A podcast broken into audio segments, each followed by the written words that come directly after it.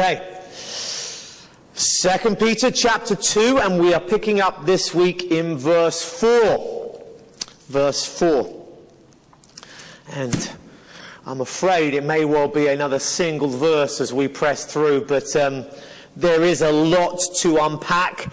And one of the things that I'm constantly reminded of is that because I'm teaching quite a lot and I'm teaching certain things quite regularly, that I have to remember Peter's admonition just a little while earlier that he had no problem in repeating, repeating, repeating.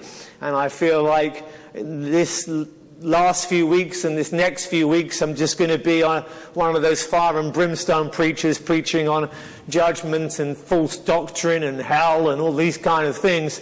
And so be it. So be it. And I'm also aware that there's certain topics that I'm teaching quite regularly recently. And of course, many of you haven't been here for them. And so I'm, I am uh, conscious to explain myself. And I know for some of you who have been faithfully coming to, uh, to all the teachings, then uh, there may be a fair bit of repetition, but for others there may be very new concepts, and so um, it is necessary to take our time over such things. So let's just remind ourselves, context-wise, where we're at, because that's going to be important moving forwards. He's been speaking of the um, astonishing value and worth and power of God's word properly handled at the end of chapter 1. And the assurance that we can have within it. And then in contrast, as we came into chapter 2, the but there at the beginning of chapter 2 and verse 1 contrasts from that uh, prophetic word that contained within Scripture, the false teaching that is going to be arising amongst themselves. And we'll be talking a little bit more about that as we go through today. Their teachings are destructive heresies, destructive ways of thinking, and they are going to bring upon themselves destruction. And we haven't spoken quite so much about that destruction, and that's because we've got it coming the next few weeks, including today. The key thing I want us to remember moving forwards is that in verse, uh, verses 2 and 3, there was an allusion to Genesis chapter 3. And we have spoken about Genesis 3 multiple times in the last few weeks. And I just need to remind you as we move forwards, because it's crucial, that when he talks about the false uh, teachers um, leading with sensuality and greed, that that is a link to the Garden of Eden and Eve seeing that the fruit was pleasant to see, looked good to eat, and that it contained the promise of knowledge and understanding that she did not have. And there was sensuality and greed that were the, um, the driving factors in the original sin. And Peter is making the link here that these factors, as we made the link last time, that these factors are part and parcel of the continuing false doctrines that are being peddled even to this day. And verse 3 ended with this statement. Their condemnation from long ago is not idle, and their destruction is not asleep. Now, let us pick up again at that point. We rushed that somewhat last time. And that will lead us into a further description of a destruction in the following verses. And we'll overview quite a few verses ahead and then come back to verse 4. Okay. It is clear from verse 3 that there is some that might say, some that are perhaps thinking, that their potential condemnation is idle and that their destruction is somehow asleep. And, and perhaps by implication that that destruction is not coming. You imagine popping over to have a cup of tea as us Brits are prone to do. You know, you'll, you'll, know those who've been to our house, the first thing that happens is the kettle goes on and we offer you a cup of tea. You're on British soil, that's how things go. And so if you pop over for a cup of tea, to your neighborhood if you happen to live in, let's you know pick on the obvious one for example um, although one of many. You if you lived in Houston and you popped round for a cup of tea with your neighbor Joel Osteen and you put the kettle on as you do and you had a little chat with Joel you said Joel I want to I want to just talk to you clearly today pal. Buddy um, neighbor um, the stuff you're teaching not so good gospel of health, wealth, and prosperity, your best life now, all of that. Dude, I need to warn you. There's destruction that is coming. There is a sureness of judgment that awaits you. Are you not scared? Do you not see the fruit of your teaching and the fruit of your ways? And he will turn around Look at the million dollar paintings on his wall. Look through the picture of him and Victoria on stained glass in their house. I'm, I'm guessing that, but maybe. The stained glass window or something like that. And then look, looking, looking at all the, the trappings of, of fame and fortune. And then wonder how long you're going to be here and have a glance at the $50,000 Rolex to check the time. And say, you know what? I feel this is working out okay right now. And, and the reality is, is that for most false teachers, the fruit is very sweet. The sensuality and their greed is being satisfied. And they are getting what they want. And quite frankly, many of these teachers are simply saying, if you speak it and declare it and believe it, you can have it. And they could be doing that on the secular circuit, like the Tony Robbins of the world, and they'd be paying millions in tax every year, but they can throw in the word Jesus every five words, and it's all tax free as well. It's working out fine. And so it's easy for them to be distracted from the potential of destruction. They would say their own doctrine teaches we can see that what we're doing is good because God is blessing us for our faith. That's what they're saying. And the proof of the pudding is in the eating, as they would say. Look at what I have. You know, if we forget the practicalities that it's a, a pseudo spiritual mm, pyramid scheme and they're sitting quite comfortably at the top, if we ignore all the practicalities for right now, we've, we've got ourselves a situation where there are those who are teaching and doing false things and everything seems to be going well for them. The Apostle Paul said to his protege Timothy that if you desire to live a godly life in Christ Jesus, you will be persecuted. That's your life now. That's your promise. That's your guarantee. Jesus says, if you want to come after me, then deny yourself, deny your desires for sensuality, your desires for greed, deny yourself, take up your cross and follow me. And the path of the cross, the path to death, the path to, to mocking and humiliation and scourging, a path that went through the Garden of Gethsemane is a path that I believe we, we know and we can see clearly in Scripture. That's, that's the Christian life. And, and though we might pick on these false teachers as extreme examples, I want us to understand this, that for our friends and for our families and for our co-workers and for everybody else, why would they fear? Why would they be concerned about potential judgment when everything's going quite well? Life's fine. I'm doing very well, thank you. I'm living in a nice house. I'm having a nice glass of wine.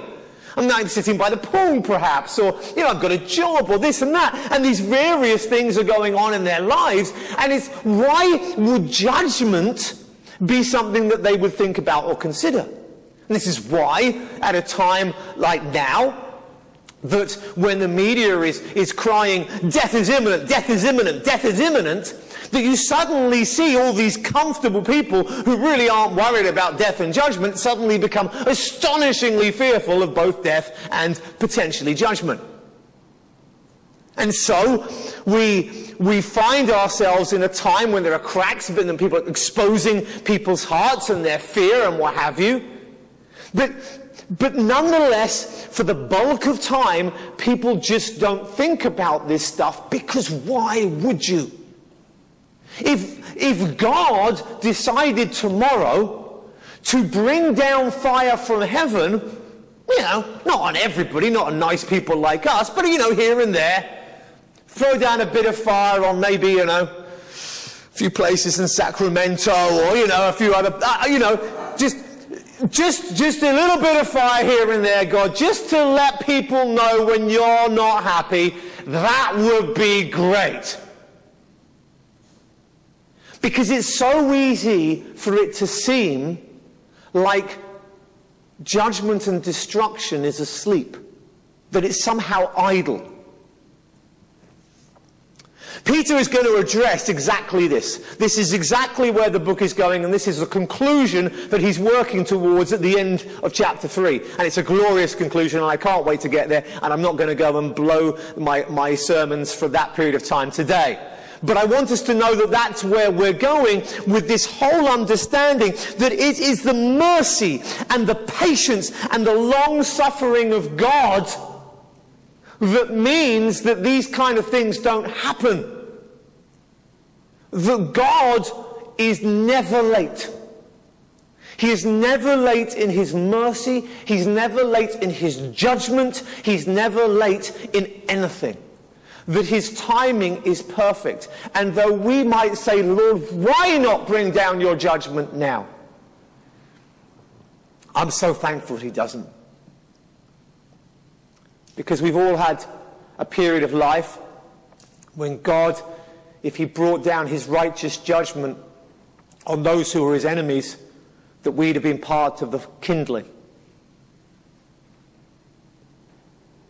But in his great mercy, he forsook that judgment for a time until he gracefully led us to the cross to place our trust and our faith in the precious blood of his Son. Such is the mercy of our great God. Hallelujah. And so, we don't want judgment swiftly. We don't want judgment swiftly at all. In fact, quite honestly, we don't want judgment at all. We want mercy. We don't want justice. We want mercy. We don't want to be punished for our sins. We want the, the great richness of God's mercy cast upon us. And so we end up with situations where God's merciful heart is seen in the allowance of sin. Sin continuing in our society, sin continuing in our world, and God just holding back and holding back his hand of judgment. And so that leads to the claim that this destruction, this condemnation, that it's not there, that it's not coming. You know, that, that, and ultimately this way of thinking, as we'll see in chapter 3, would suggest that Jesus isn't coming back at all. And in fact, there are many within the Christian church today who, who believe that, that so many of the, the, the future uh, prophecies of the Bible have already happened. Preterism is the name of such a doctrine. The idea that, that you know, this, so much has already occurred. And there is this denial of, of uh, the judgment to come the day of the Lord to come. And boy, let me tell you, the day of the Lord is coming. And we'll talk about that in chapter 3. And so, verse 3 is telling us, and it's telling all the false teachers, don't think that just because there's no judgment now, don't think that because you have comfort now, that everything is okay. Because you stand a breath away from hell and from destruction and from condemnation. And then in verse 4, as we come to our verse for the day, this point of verse 3 that I've emphasized again because it's our context, this is, this is what the 4 refers to. It refers to the condemnation not being idle, a destruction not being asleep. And from verses 4 right the way through to um, verse 10, the first half of verse 10, is, uh, is an argument of the fact that this condemnation will come. Or is there, rather, the condemnation, but the destruction will come. And, and let me read through for you, let me walk through with you this, um, this procedure that he takes us on. He says, For as God did not spare angels when they sinned, but cast them into hell, and committed them to chains of gloomy darkness, to be kept until the judgment. If he did not spare the ancient world, but preserved Noah, a herald of righteousness, with seven others, when he brought a flood upon the world of the ungodly, if by turning the cities of Sodom and Gomorrah to ashes, he condemned them to extinction, making them an example of what is going to happen to the ungodly, and if he rescued righteous Greatly distressed by the sensual conduct of the wicked. For as the righteous man lived among them day after day, he was tormenting his righteous soul over their lawless deeds that he saw and heard. And here's the conclusion. Then the Lord knows how to rescue the godly from trials and to keep the unrighteous under punishment until the day of judgment, especially those who indulge in the lust of defiling passion and despise authority. Sodom and Gomorrah was a place of prosperity. It was a place of prosperity. That's why Lot went there. Abram and Lot are going to go their separate ways. Lot shouldn't have been there in the first place. Abram was told to leave his father's family behind as he went, but he took Lot, and so it caused conflict. They were both prosperous and doing well, and Lot said, Looks greener over there, that's where I'm heading. So he went to the place of prosperity. And in the midst of prosperity, he found great sin. Kind of like coming to California, isn't it? And he, he came and, and he found great sin in that place in the midst of the prosperity. And for those who were in Sodom and Gomorrah, not only was there prosperity, not only was there a place where there was much richness in physical terms, but there was an indulging of the passions of their hearts. There was an idea that they could do whatever they wanted. That love is love. That desires are desires. That nothing is wrong. And, you know, we don't want to be held back by puritanical views. And as a result, it was quite a party place until fire came from heaven.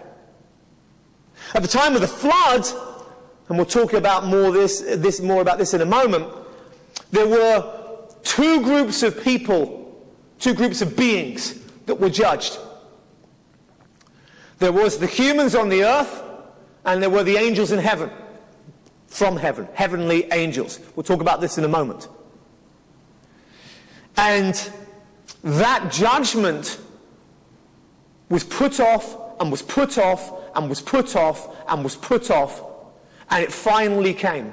There are some who teach, and I'm perfectly open to this, that because we know from Genesis that the earth was watered by mist in the Garden of Eden, because the Bible speaks of a canopy of water above, and water coming up from the deep, that the world, eh, the time before the flood, the antediluvian world, if you want the technical term, was a very different world. And some would teach, and like I say, I'm open to it, that it's possible that it might never have rained before the flood. Might never have rained. And there they were, living their lives indulging in what they wanted to indulge in, do what they wanted to do, and then the pitter patter started, and it continued, and it went on, and the waters came up, and the waters came down, and it continued until the entire world was underwater. Judgment seems far off until it comes. And for Lot, and we'll talk more about this next time, salvation seemed far off until it came. But God is always working. And I, and I, and I don't want to spoil next week's sermon, but do look um, at the phrase that is used um, in uh, verse 9 to keep the unrighteous under punishment until the day of judgment. It's not that there, it's, it's not that there's no punishment that's been decreed. They're, they're under punishment. The sentence has been passed. Long ago, remember verse 3, their condemnation from long ago. The, the sentence has been passed, it's just not been put into place yet. But it has been passed, and it will happen, and God's work will be done. Now, the background to all of this, let's go back to the book of Genesis and let's talk through this whole procedure that he's taking us through here. In the book of Genesis, the, the uh, author of Genesis, Moses, as he puts together the book of Genesis in its current form, um, he walks us through a procedure that God does whereby God investigates sin, looks at the sinful heart of man, and then exercises judgment following that investigation.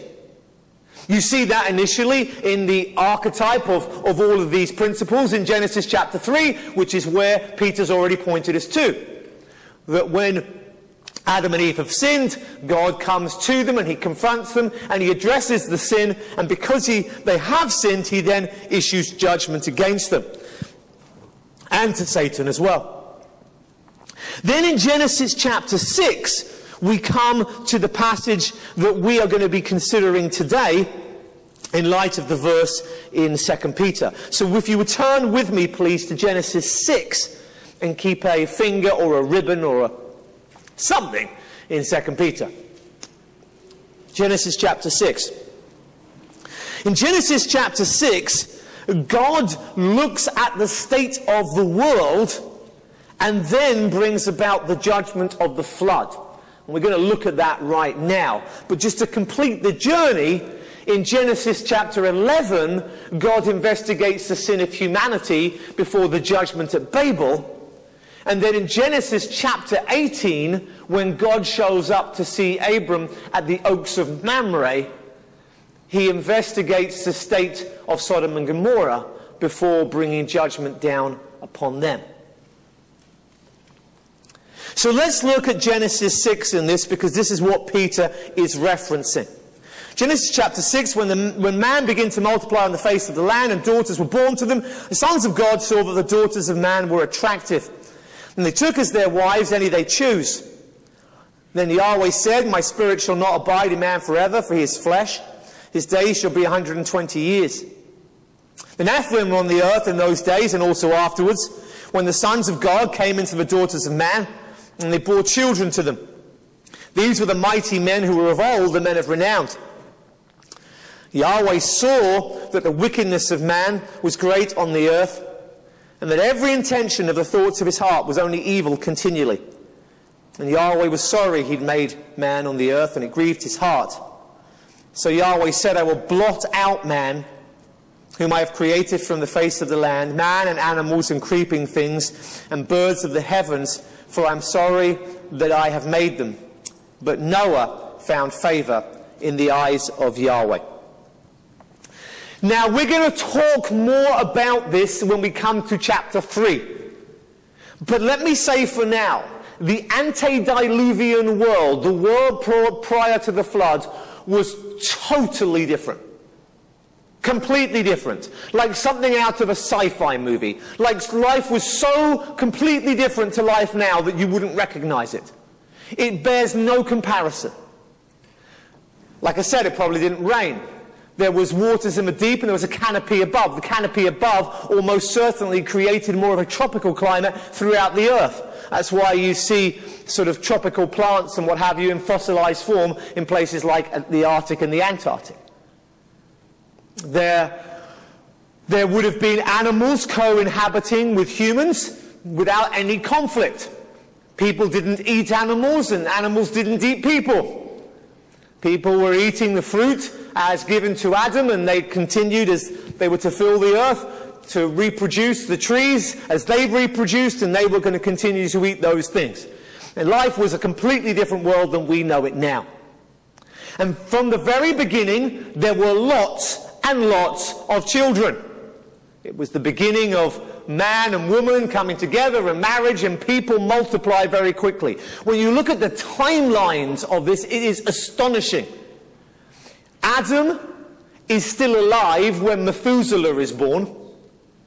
Methuselah dies as the flood begins, and that's a picture of the, the patience of God in that alone, that the man who lived the longest dies at the very moment that the flood begins, but that's for another story. And then Noah is saved through the flood, and his son Shem with him.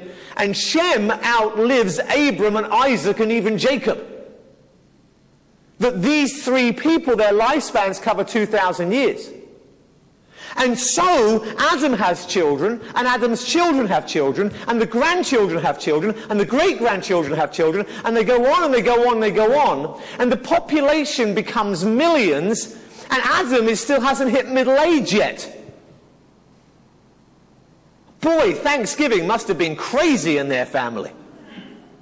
I mean, there's all sorts of implications here as well, which I mustn't get distracted by. But, you know, it's a case of, hey, how was the world created, mum, mum and, and dad? Can you tell me how the earth was created? Do you know what? Let's pop over to your great, great, great, great, great, great, great, great grandfather Adam, and he can tell you all about it. This is how things were kept and remembered because of the huge lifespan of people. And so the world was completely different. And these people began to populate. But as we know from Cain and Abel, as soon as people in their sin began to become numerous, so sin became numerous as well. And what this verse in Genesis 6 verse 1 tells us is that when they began to multiply, when was that? That wasn't before the flood. That was thousands of years before the flood. That was immediately. People began to multiply. Boom, boom, boom, boom, boom. Like rabbits. People everywhere. And as soon as there's this explosion of people, there's an explosion of sin. And at that time, the sons of God saw that the daughters of men were beautiful. Sons of God in Scripture always completely universally refers to angelic beings. This is very weird for people who haven't come across this before. When I first came across it, not only did I think it was very weird, I thought, well, it doesn't really matter because it's just one obscure, isolated passage. Folks, this is not isolated. The entirety of the flood is premised on this chapter of Scripture. The reason that the flood happened is because of what's being explained here. That linkage is made clear. And what happens here is something that then is spoken of, is something that is referenced throughout Scripture. We will see the, the spillover of what occurs in Genesis 6 we will see the effects of this in Deuteronomy, in Numbers, later in Genesis. We're seeing it here in 2 Peter, which is why I'm talking about it. We saw it in 1 Peter. It's in Isaiah, it's in Proverbs, it's in Psalms. It's in, it's in all parts of the Bible. And it is actually something that is a major event in human history that has implications in both Old and New Testament and is an astonishingly important piece of doctrine. It is not remote and neither is it obscure. And it is certainly not unimportant. But it is weird. I'll grant you that. What happened is angelic beings that we know from scripture come to the earth and take the appearance of humans when they do so. We know from Genesis 18, Oaks of Mamre, that when God shows up in human form with a couple of angels, that they're able to eat. Presumably they have mouths and teeth and a digestive system of sorts. And there were angelic beings who came to earth and slept, in the euphemistic sense, with the daughters of men. They took the ones that they chose. Perhaps that implies took forcefully, but more likely it implies that they had the pick of the bunch. That because of their might and their power and who they were and their origin, they were so desired. Now, this is something that I, I, could talk about literally for about seven sermons. There's, there's so much information on it. I have to give you a very brief potted history. But the reality is, is that this is something that was not disputed in the Jewish faith or in the Christian church for, for pretty much thousands of years. It was never an issue, and it was only when the doctrine became weird and icky and strange that people tried to find other solutions. Which, referencing back to our sermons in chapter 1, is why you shouldn't be looking for what the Bible could mean, but rather you want to know what the author intended to mean. And at face value, this is very clear. Angelic beings yes, fallen angelic beings, came from the heavenly realm. Not heaven necessarily in the sense of with God, but the heavenly realm as in the unseen realm, as in not on earth. And they came and they looked down and they came and they basically reproduced with the daughters of men and the, pro- the production of that cohabiting, the offspring of their coupling was the Nephilim who were mighty men of old, men of renown, warriors. And the Nephilim are spoken of in Scripture again and again and again. And the Nephilim become connected to various tribes. The Amorites, the, the Emim, the Zimzamzumites. Oh yes, they're there. It becomes associated with all of these various tribes, and most famously the Rephaim. And the Rephaim became so associated with the Nephilim that essentially, just like all copiers are known as Xeroxes and all tissues are known as Kleenexes, so the Rephaim became synonymous with the, with the, with the Nephilim. And these creatures were giants. That's why in the book of Numbers at Kadesh Barnea, when they were supposed to go in and take the land from these various tribes that had Nephilim amongst them, they said, they're giants and we're like grasshoppers and there were giant creatures on the earth. The Jews had an entire mythology about this, which may or may not be true, but it certainly reflects beliefs of that day. Most famously in the book of First Enoch, which is a, um, a non-biblical book of, of uh, the kind of Jewish Second Temple period, and he talks hugely about this. And it's something that is shared by other religions and other cultures. And let me be clear, it is shared by people today outside of the Christian faith. There are groups today that talk about creatures from another realm coming to earth, cohabiting with women, and sharing knowledge and, and what have you. And, and because they use the term alien, we think they're all bonkers. And they may well be. But the concept, the concept is something that has been universal through human culture for all sorts of cultures throughout history, as are giants for that matter. And it might seem very, very strange to us, but it is something that is part of the biblical teaching. And the Nephilim, the Rephaim, they existed and they were in the land because it says here that they were there at this time and also afterwards and also afterwards. They were in the land, verse 4, in those days and also afterwards. So the flood wiped them out, but they came back again afterwards. How did they come back again afterwards? The same way they came in the first time. Why was it not so widespread afterwards? Because they tried to do it again in Genesis chapter 11. That's what the Tower of Babel is about. And I haven't got time for that this morning, but suffice to say that the Tower of Babel is about recreating the Nephilim. And God confuses them with different languages, and from that point forwards, the Nephilim were limited by tribes. Rather than taking over the whole world, they became limited to various tribes. And if a tribe had Nephilim in them, they were a threat to your tribe. And so tribes would wipe one another out because they didn't like to have Nephilim locally. And therefore the problem became relatively self-contained. And you see evidence of that in Genesis chapter 14. And the last of the Nephilim, the last of the Rephaim was the chap called Og, who was king of Bashan. Long body, small name.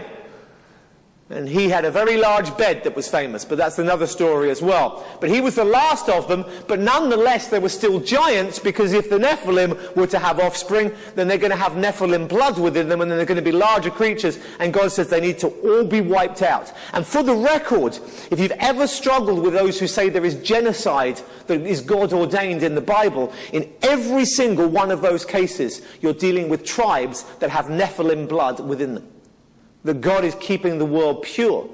And part of the reason for this, surely, is that just back in chapter 3, God said that the seed of a woman would be the one that would be the Redeemer. Well, if there's not humans left because the Nephilim blood is going through them like wildfire, then that might be a problem. And some believe that at the time of Genesis 6, the problem was so widespread that Noah being declared, to be righteous wasn't simply a declaration of the fact that he was a man who walked after the Lord, but that maybe he and his family were the only ones remaining who weren't contaminated by Nephilim blood. It's possible, certainly possible. The book of Enoch, which I've been reading again this week, which is really incredible stuff, but not biblical, but incredible. Um, talks about the fact that these, these giants were, were rulers, they were leaders, they were kings, they were also cannibals.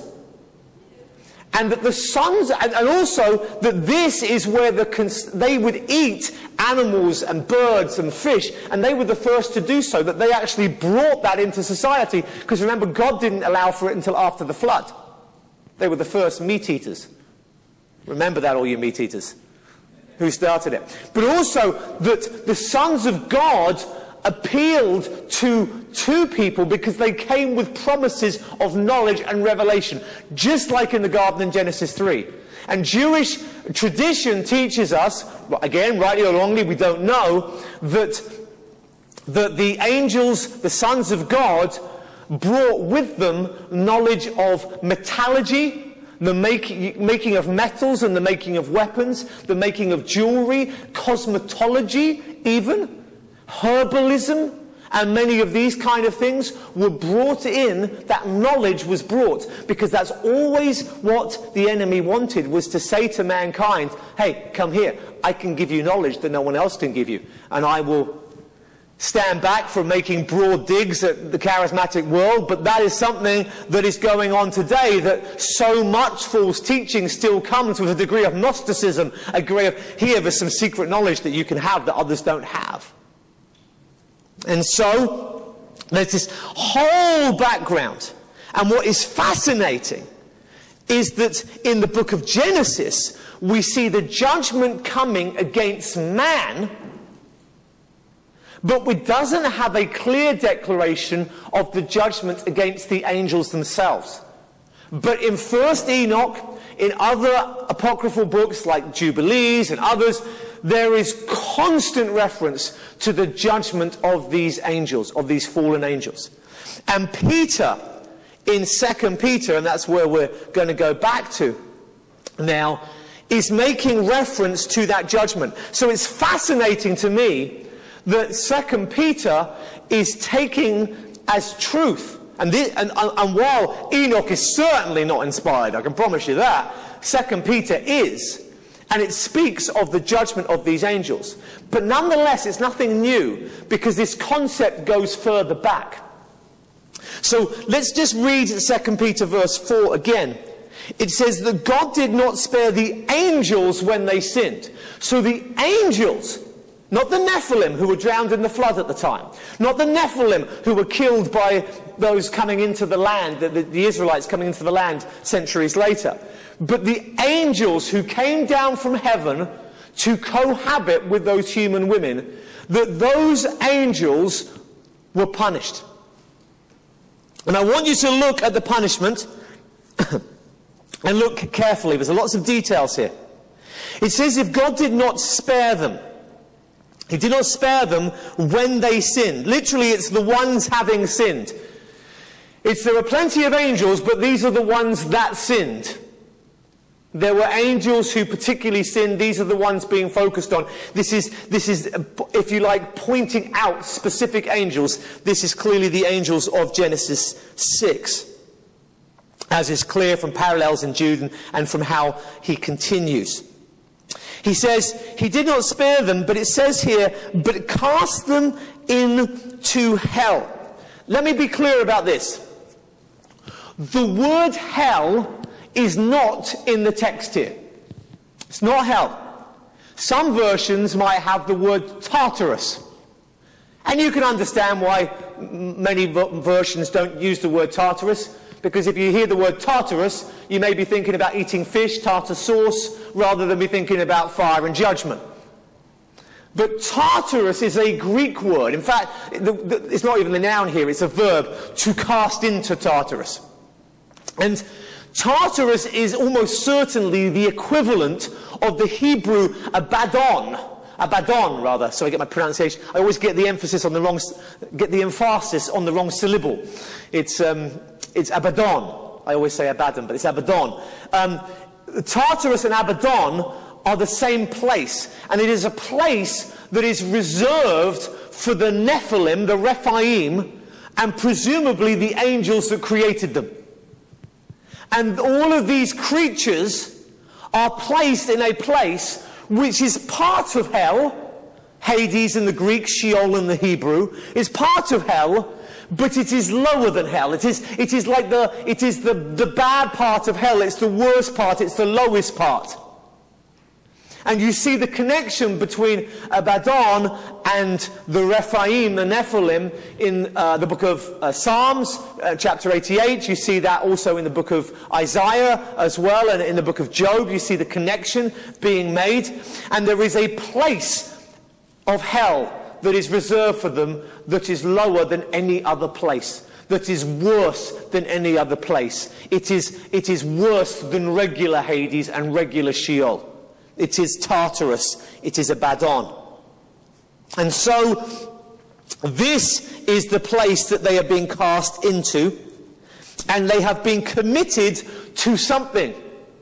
Now, the, the, the word, um, the word committed here uh, is an interesting one. It means hand over or deliver, uh, most, li- most literally. Um, and what are they committed to? And this is where we have a little bit of a problem. Some of your versions say chains, and other of your versions say pits.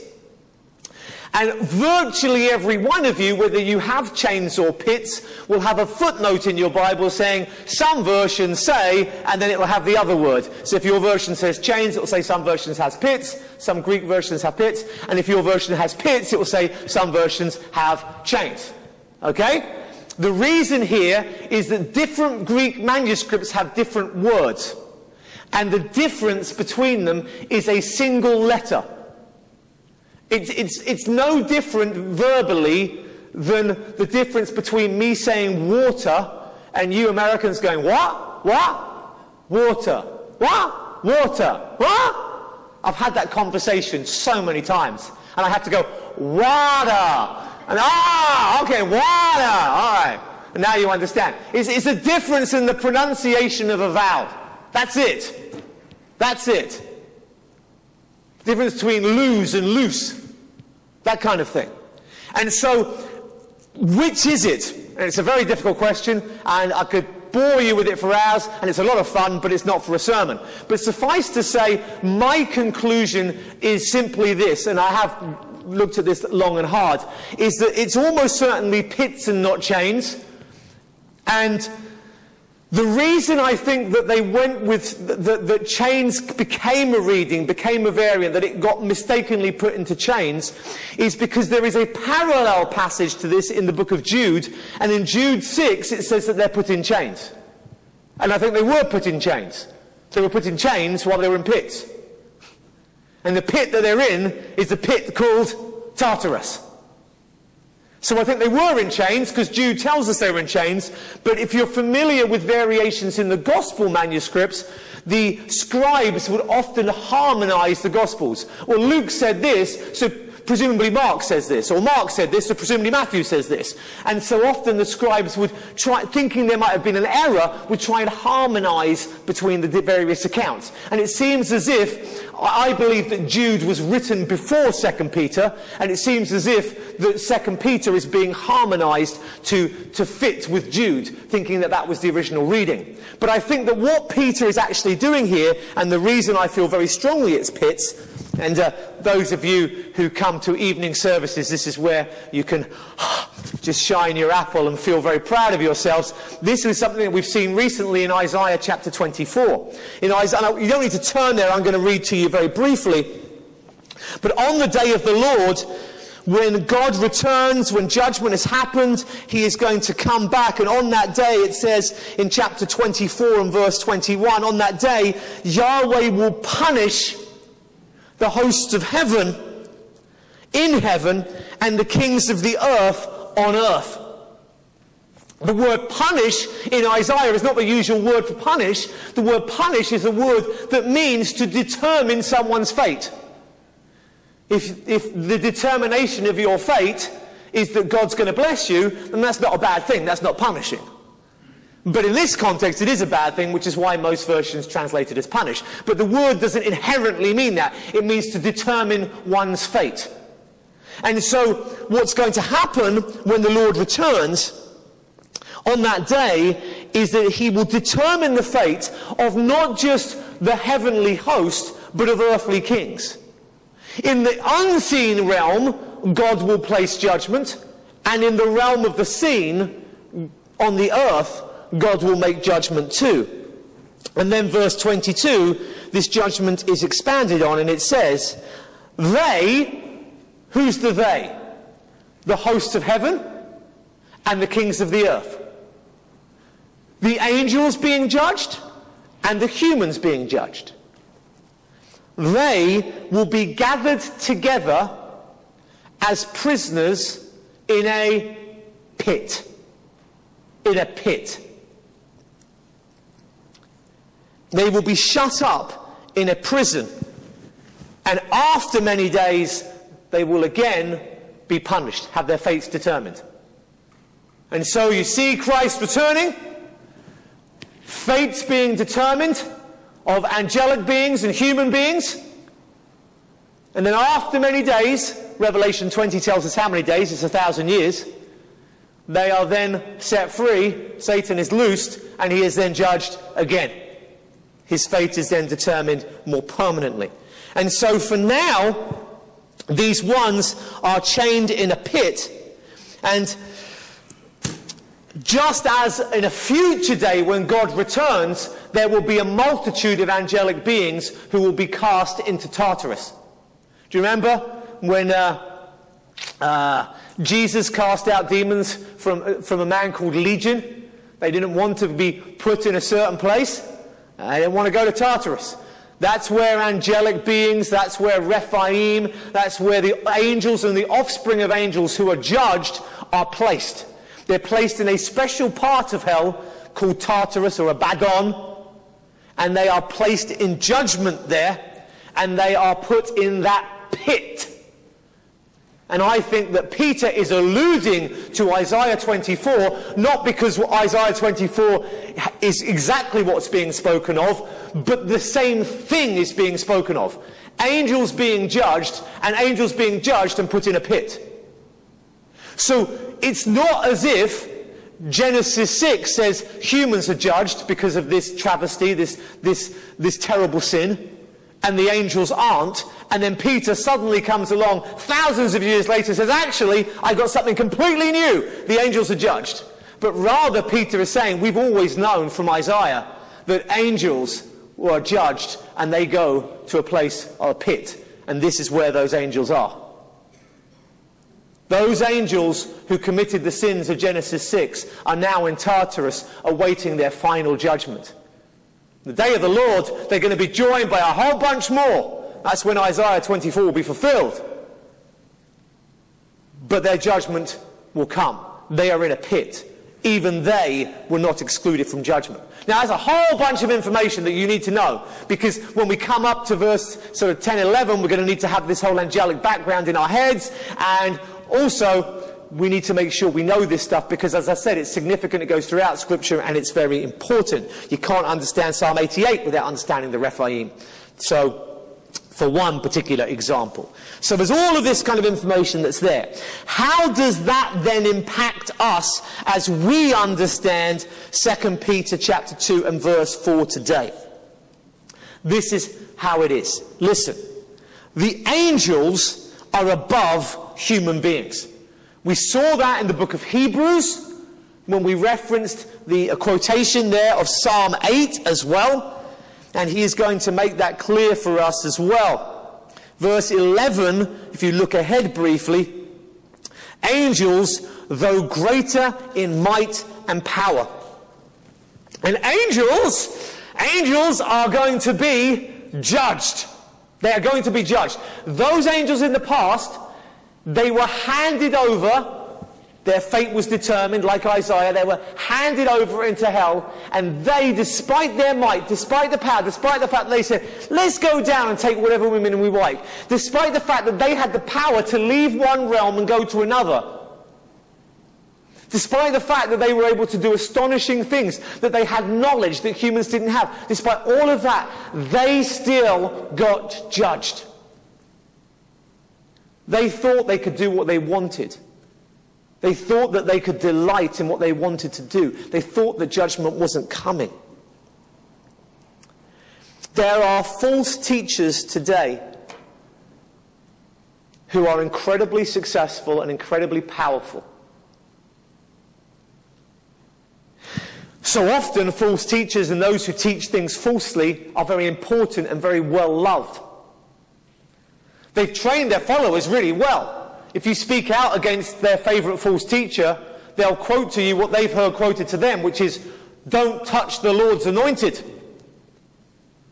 And there is this, this, this danger in speaking out because they're so highly regarded in so many circles. And let me just say this God's judgment is absolutely certain of false teachers. I live in, with severe concern and fear of saying things wrong. Saying something from the pulpit. James, gosh, we're doing James after 2 Peter. James warns those who teach that they will be under much stricter judgment. God's judgment is so serious, folks. We don't want to be teaching things wrong, getting things you know, saying things that God didn't say.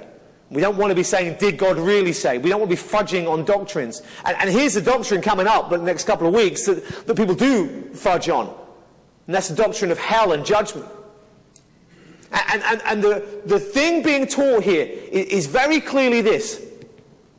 These false teachers, that they have judgment and they have judgment coming. And if angels don't escape judgment, then no human will. It's a Jewish argument from the lesser to the greater. You do not want to associate yourselves with those on whom fire is going to come. When Korah created a rebellion in Numbers 16 against Moses and against God, the earth opened up and swallowed him up. And the 250 leaders who came along with him for the ride as they ran away, fire came down from heaven. And they were all destroyed. Them and their households. And the only ones that survived were the sons of Korah, who were there to sing stories of warning and to praise the one who redeemed them from Sheol. Judgment is real. Hell is real. And it is reserved for those, especially those, who speak falsely, who teach false doctrine. It is reserved for those who, like these angels, have unnatural couplings. Jude makes that connection. We'll see that as we come to the book of Jude. And what we as believers need to understand is that we have a body that is dwelt with by sin. Praise God, we're not condemned to live as slaves to that body. That God has given us His Spirit, and there is therefore now no condemnation for those who are in Christ Jesus. But every hour that we live, our body cries, Oh, sensuality! Oh, greed! Can I have that? Can I do that? And we have to beat our bodies and make it our slave. That the Spirit has to rule in our minds. That we have to put our flesh to death daily. Because there is this desire for the things that look good and that appeal and that makes sense to us and that we desire. And false teachers come along and they appeal to all of those qualities within us. And they are going to be judged. And we do not want to have any association with the things that God has reserved for destruction. And the message for today, in this verse above all else, is that if angels do not escape, nobody escapes. Nobody escapes. Nobody is too powerful. No one is too mighty. Don't we understand that? Don't we understand the righteousness and the justice of that? Is not part of the reason that we rejoice that that the whole Epstein thing is coming out and that Maxwell is in prison and we're hoping that she'll name the names and that all these horrific people will be exposed? Isn't half the reason that we, that we are glad that that is coming out now? Isn't it because that these people thought that they would never get caught, they would never be done because they were too rich and too powerful and too big? But nobody gets to hide the secrets of their heart from God. And whether these secrets come out and I suspect that part of that greed for knowledge is part of our desire as well, so maybe we want to be careful on that. But, but whether all this stuff comes out or not, you know that God will judge every one of them for their sins. And we rejoice in that. Because nobody escapes the hand of God. Nobody gets away from God's judgment. No one is too big. No one has too much power. Nebuchadnezzar says, I'm the greatest of all. I'm the great king. Bow before me. And God says, no, you bow before me. And he made him mad and he laid on the grass and he ate the grass like an oxen. Until he got up rejoicing in the might and the power and the majesty of Jesus Christ. Now, I want us to be absolutely clear on this. And I know I'm going over, and I know it's Communion Sunday, but I want to finish. We are in a period of time when hatred for Christ and for his people is only going to continue to increase. They want to delight in the things that they want to touch and the things they want to do and the things they want to know and the things they want to have and we are the party poopers and they hate God and they will hate us and every single one of them will bow the knee before Jesus Christ and confess with their lips that He is Yahweh God and that their devotion should have been to Him alone. And that is coming. And we need to believe it and cling on to it. And we need to believe it if they put us in prison. And we need to believe it if they try to censor us. And we need to believe it if they try to silence us. And we need to believe it when they belittle us. And we need to believe it when they slander us. Because at the end of the day, they, God may allow us to be humbled. But when we confess His name on the last day, He will lift us up. And we will all, whether it is to our eternal glory or to our eternal shame, say that Jesus Christ is Lord. Let's pray. Father, we come before you now and we pray, Lord, that you would be merciful to those who teach and understand falsely. That you would save many out from that. I want to pray particularly this morning for the false teacher Todd White, who's making claims of finally, for the first time, understanding the gospel and repenting. I pray that his salvation might be true, and I pray that he might lead many to you. Pray that you would bring people like Osteen and Copeland to salvation. Pray that those who've been seduced by the world will come to salvation and might come to rejoice in your long suffering. But nonetheless, Lord, we rejoice that your judgment is timely.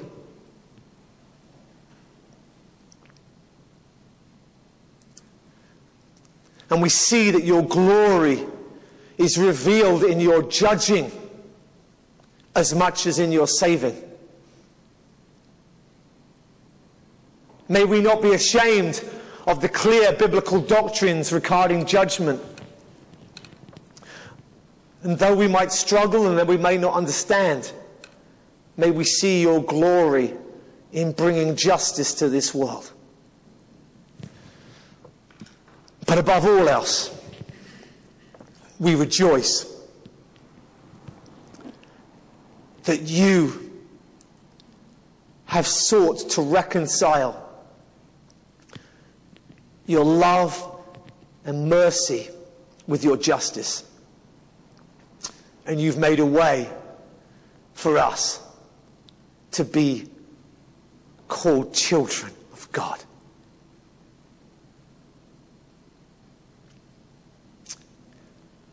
We deserve nothing but the fires of hell. We deserve nothing more than those mighty angels. We, like them, have stepped out of line, have risen up against your authority. We have been led astray by sensuality and greed. But yet, you loved us. And you cast your merciful grace upon us. You opened our eyes. And you saved us by the blood of your Son. Thank you, Father. Thank you for salvation from judgment, redemption from Sheol. Amen.